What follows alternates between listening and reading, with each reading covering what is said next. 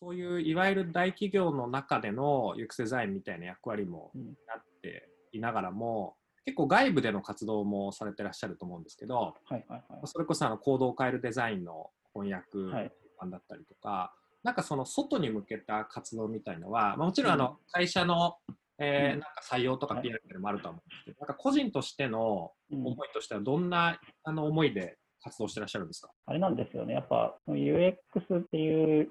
分野で、かれこれ多分10何年以上やってきてるんですけど、っ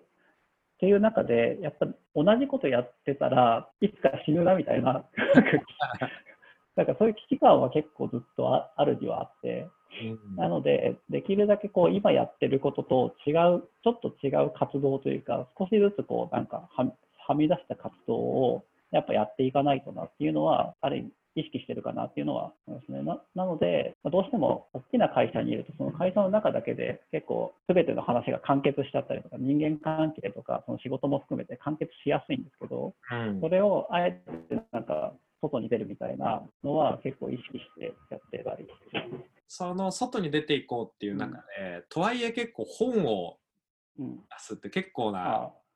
対策というか労力だと思うんですけど、そうですよね。なんかそこに、まあ、これは本を出すぞ、どういう経緯だったんですか？これは恥ずかしいのが完全にたまたまでして、一緒に翻訳してたのもうみんなあの同じ会社の人間なんですけど、はいたまたま社内で一人、その翻訳チームの一人、まあ、相島君っていう人が、一人でちょっとずつ翻訳を始めてたんですね、この本の。たまたま社内でなんか話をしてたときに、なんか今翻訳してるんですよみたいな、この本翻訳してるんですよみたいな話になって、でそのこの本が僕らの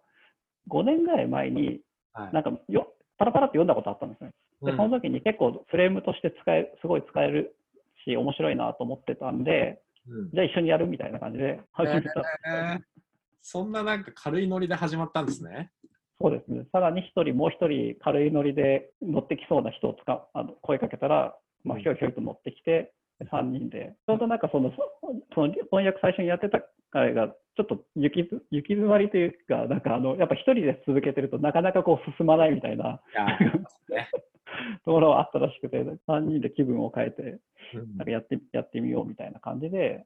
始めたっていう。なので、別の人が翻訳してるのの、なんかレビューというみたいなことをちょっと関わらせてもらったりとか、なんかそういうのあったりしたので、はい。UX 関連書ってアメリカとかの方がなやっぱ進んでるというか、結構いろいろいいいいものが出てるので、そのあたりやっぱ翻訳するみたいなことは興味はあったんですけど、まあ、きっかけは本当そういうたまたまな感じで。えー翻訳して出してみて、まあ、それで、はい。あのそれこそブログも書かれたり、はい。はあの発信されたりもしてると思うんですけど、なんかどんな反応だったり手応えだったりがああるものですか？あ結構やっぱり思った以上にいい反応はあって嬉しいなと思ってるんですけど、例えば、あの千葉工大の UX デザインで有名な先生がいるんですけど、その人がなんかもう後期からこの本教科書に使いますみたいなお話をしてたりとか、結構なんかツイッターでまあエゴサをずっとしてるんですけど、はい。これこそなんかあまさに今求めてた本だみたいなことを言ってくれる人が結構いたりして、うん。なんかそこはすごい、現状は結構5年ぐらい前の本なんで、そんなになんかタイムリーに新しい本ってわけじゃないんですけど、やっぱなんかちょうどこういうのを求めてた、なんか求められてたんだなっていうのはすごい、なんかやってやってみて手応えはすごいあります。いやそれこそその、まあ、さっきあの会社でもやっとはい。UX デザインというものがうん。当たり前だったり重要だってことがなんかこう根付きつつあるって話だったと思うんですけど確かに社会の方もどうやら UX デザインっていう領域があるらしいっていうのを、まあ、より多くの人が知って知り出したりとか、そういうこと人になりたいみたいな人もすごく増えてきてるうん。会だと思うんですけど田中さんのあの経歴見ていても、まあ、結構その、まあ、必ずしも研究と直結してるわけでもないし、うん。なんか UX デザイナーになるっていうキャリアパスがすすでにできてるわけじゃないと思うんですけど、なんか UX デザイナーになろうっていう時になんか何がポイントになってくるんですかね？なんそれまさに昔前になんか自分のキャリアを語るイベントみたいなのがあって、ええ。それで語らせたんですけど、はい。UX デザイナーって、僕は思うに別になんか職能ではないと思ってて、職能としては別になんか、そういうビジュアルデザインがベースにあったりとか、あるいはあるいはリサーチとかそういう調査、調査、リサーチみたいなものをベースにあったりとか、ああるいはそのビジネス的なところがベースにあったりとかが、なんか何でもいいと思ってるんですけど、なんかどちらかというと、あの UX デザインって、なんか考え方みたいなとうんだったりとか、なんか思想みたいなもんだと思ってて、はい。だからどれだけ、なんか単純結局どれだけその使う人とかもユーザーの体体験とか、使う人にとっての目線をちゃんと持った状態で、で、そことなんかビジネス的な成果をちゃんと上げるっていうことを結びつけてものづくりができるかみたいな、なんかそういう考え方でしかない気がして、なんかなので考え方は別にいいつでも誰でも持てると思うので、なんかあのバックグラウンドは誰であれ、そういう UX デザインやってますみたいな、やりますって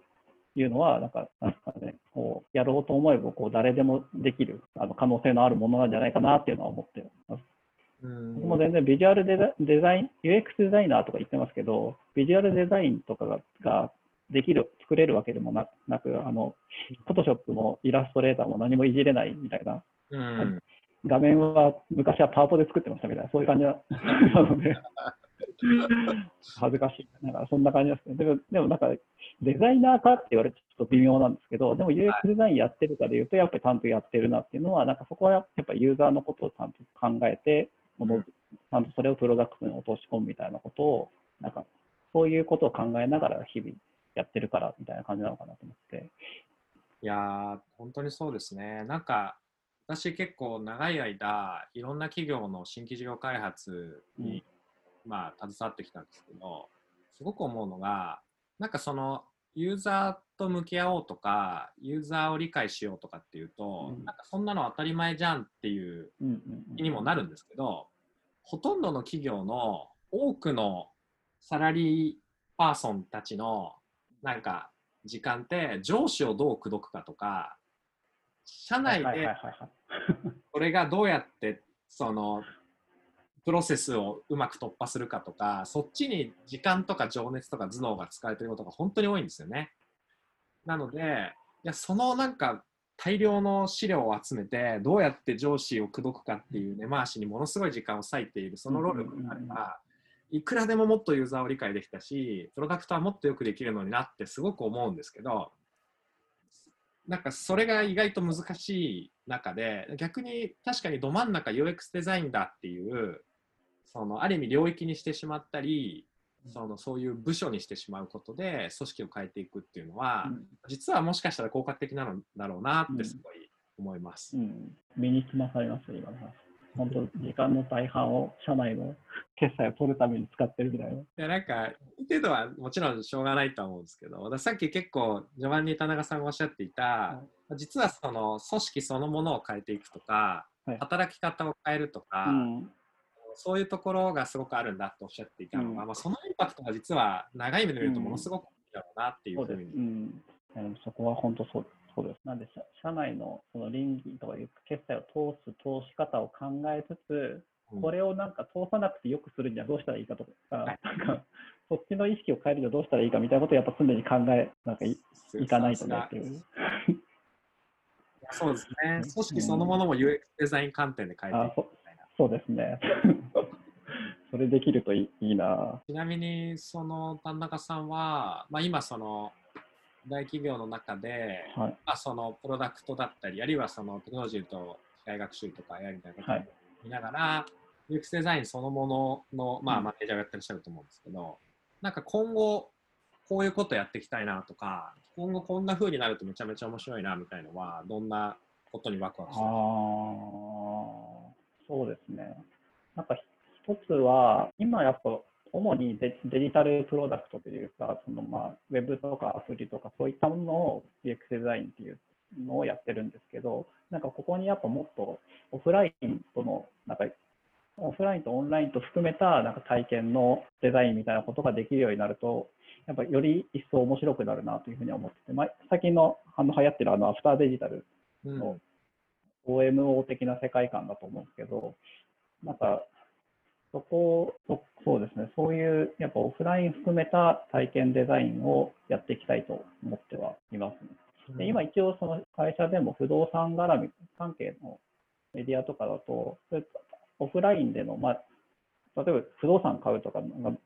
あのマンション買うとか家買うってオフオンラインで完結しないので、本当は。うん。オンラインのサービスだけやってますけど、なんかその先のオフラインでの、そういう最終的に契約して家が建ってみたいなところまで含めた、なんか体験をどう良くするかみたいなことは、なんか本当はやっぱ考えていきたいし、なんかそこに、で特に不動産ってすっごいあのあのレガシーな業界ななので、うん。まだまだこう良くする余地があるしっていうところで、なんかそこをやっぱかなんか作っていくっていうのは、なんかそこはまあ不動産だけじゃなくて、どの業界でもそうだと思うんですけど、かやっぱやっていきたいなというのはありますね。ウェブとかアプリだと、ある程度さっきおっしゃってた通り、やり尽くしているというか、うんやることを大体やってるって感じがうんもっとあると思うんですけど、うんオフラインだと、そんなこと誰も今まで見考えたこともなかったみたいな経験たくさんありそうですよね。そうですよね。なんかこの翻訳したこの行動を変えるデザインっていう本も人の行動を変えるためのデザインっていう話なので、でこの本自体もメインはデジタルプロダクトのデザインなんですけど、やっぱ人の行動ってデデジタルプロダクト上じゃなくて、実際のリアルで生きている人、生きている生活の中の行動を変えなきゃいけないので、うんやっぱなんかそのデジタルプロダクト中心なんだけど、でもちゃんとそのそれ以外の行動をどうスコープに入れて変えていこうとするかみたいなところが結構大事だよみたいなことをやっぱ本の中にも書いてあったりとかして、なんかそこもすごい刺激を受けたりうんしてますね。なんかそういう意味で言うと一市民として思うのは、まあ、それこそ分かりやすい例で言うと病院での体験とうん。か、あー。あるいは行政のなんか手続あきとかね。なんかああいうところにこそ UX デザイナーが入るだけでものすごい改善幅があるんじゃないかとずっと思っていて、ねだからなんかそのオフラインに染み出るのみならず、うん。ぜひなんかピュアなフォープロフィットじゃないような領域うんうんうんうんも多分すごくインパクトがあるんだろうなと思そううのまさにその行動を変えるデザインみたいなこう枠組みで考えると、うん。すごく領域は広いはずですよね。そうですね。そこは本当おっしゃる通りで、あこのコード変えるデザイン出出した時も、ちょうどコロナの、あのこれ6月発売だったんですけど、はい。ちょうどコロナの時期で、なので、なんか、で、そのコロナの時期で行動変容みたいな話が結構話題になってたタイミングでもあったので、なんかそういう、いわゆるニューノーマル的なはい。方向に、その世の中の人の行動を変えられるのか、そのどういうふうな呼びかけをしたら、人ってちゃんと行動を変えてくれるのかとか、なんかそういうヒントも結構実はこの本あったりして、うん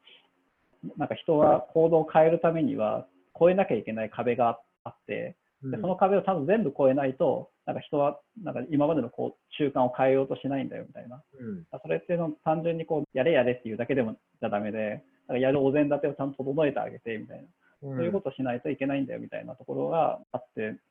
なんかそういうウィズコロナの時代の新しい行動をどう浸透させていくのかみたいなことを、ちょっとなんかやっぱ翻訳チームでも結構議論したりとか今。ああ、いいですね。うんなんかでもすごく、まあ、コロナで結構思っていたのは、さっきあの何回も話の中でうん試行錯誤が大事っていう話があったと思うんですけど、うん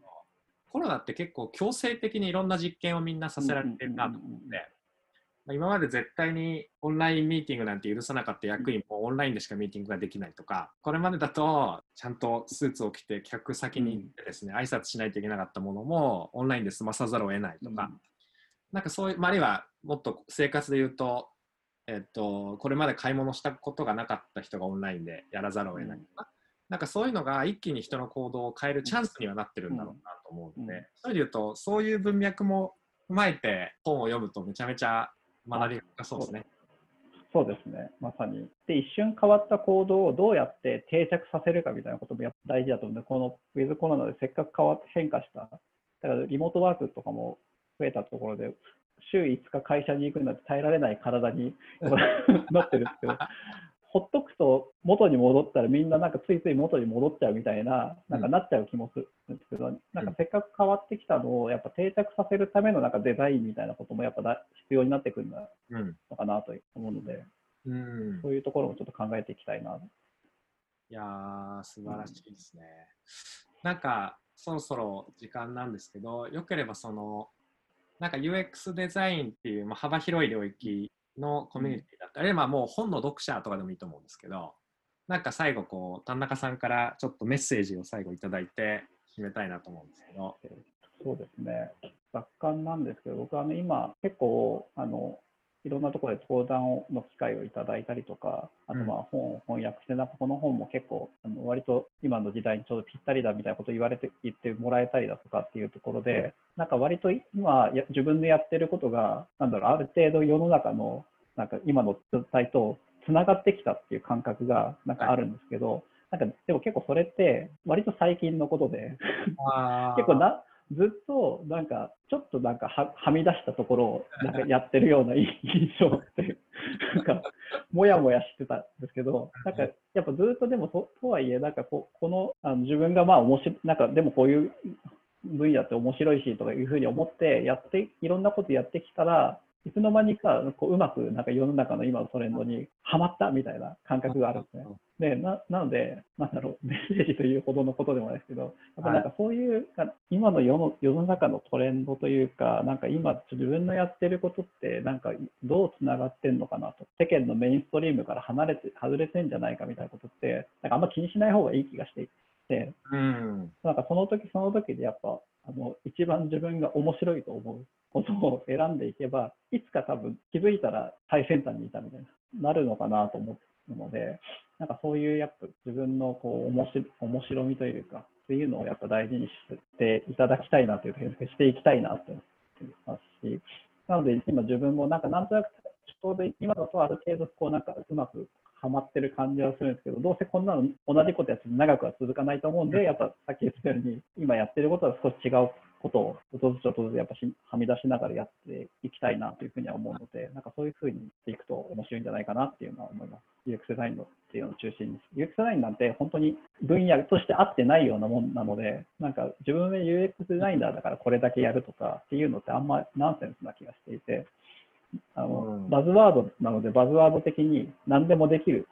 ものだと思うんで、何でもこう、なんかはみ出していくのがいいんじゃないかなっていうのは、個人的には思っていやー、いいですね。もうとにかく、でもはみ出し続けることが、まあ、それが最先端で居続けるコツで、うん、いつか世の中とばっちりはまる準備だっていうことですね。うん、うん、なんじゃないかなって思って。ありがとうございます。はい、いやすごいなんかあの前半の大企業の中での UX デザインの役割みたいな話から一方でテクノロジーとの掛け算で何が起きえるのか、うん、結構私あの本当に人工知能だったり機械学習との掛け算で何が起きるのかっていうところはかなりなんか、うん、イメージが湧いたんですけどそこからその、まあ、ちょっとずつ外にはみ出しながら自分アップデートし続けていくことだったりとか、まあ、あるいはあれですね、まあ、あのすごく印象に残ったのは UX デザインってユーザーを見つめて理解することなんだから、それは UX デザインをやろうと思ったら誰でも UX デザイナーだっていうのを、うん、まあ、ある意味、本当だったら会社の人全員 UX デザイナーじゃなきゃいけないみたいなことなんだろうなと、今日結構お話伺いながら思ってました。すごい綺麗にまとめていただいて、いやでもすごい、本当になんか結構じわじわ来る話がいっぱいあって最高でした。ちょっと短い時間でしたけど、ありがとうございました。ありがとうございます。はい、じゃあ今日の、えー、レディオナッジのゲストは、えー、UX デザインの専門家でいらっしゃる田中望さんでした。ありがとうございました。ありがとうございました。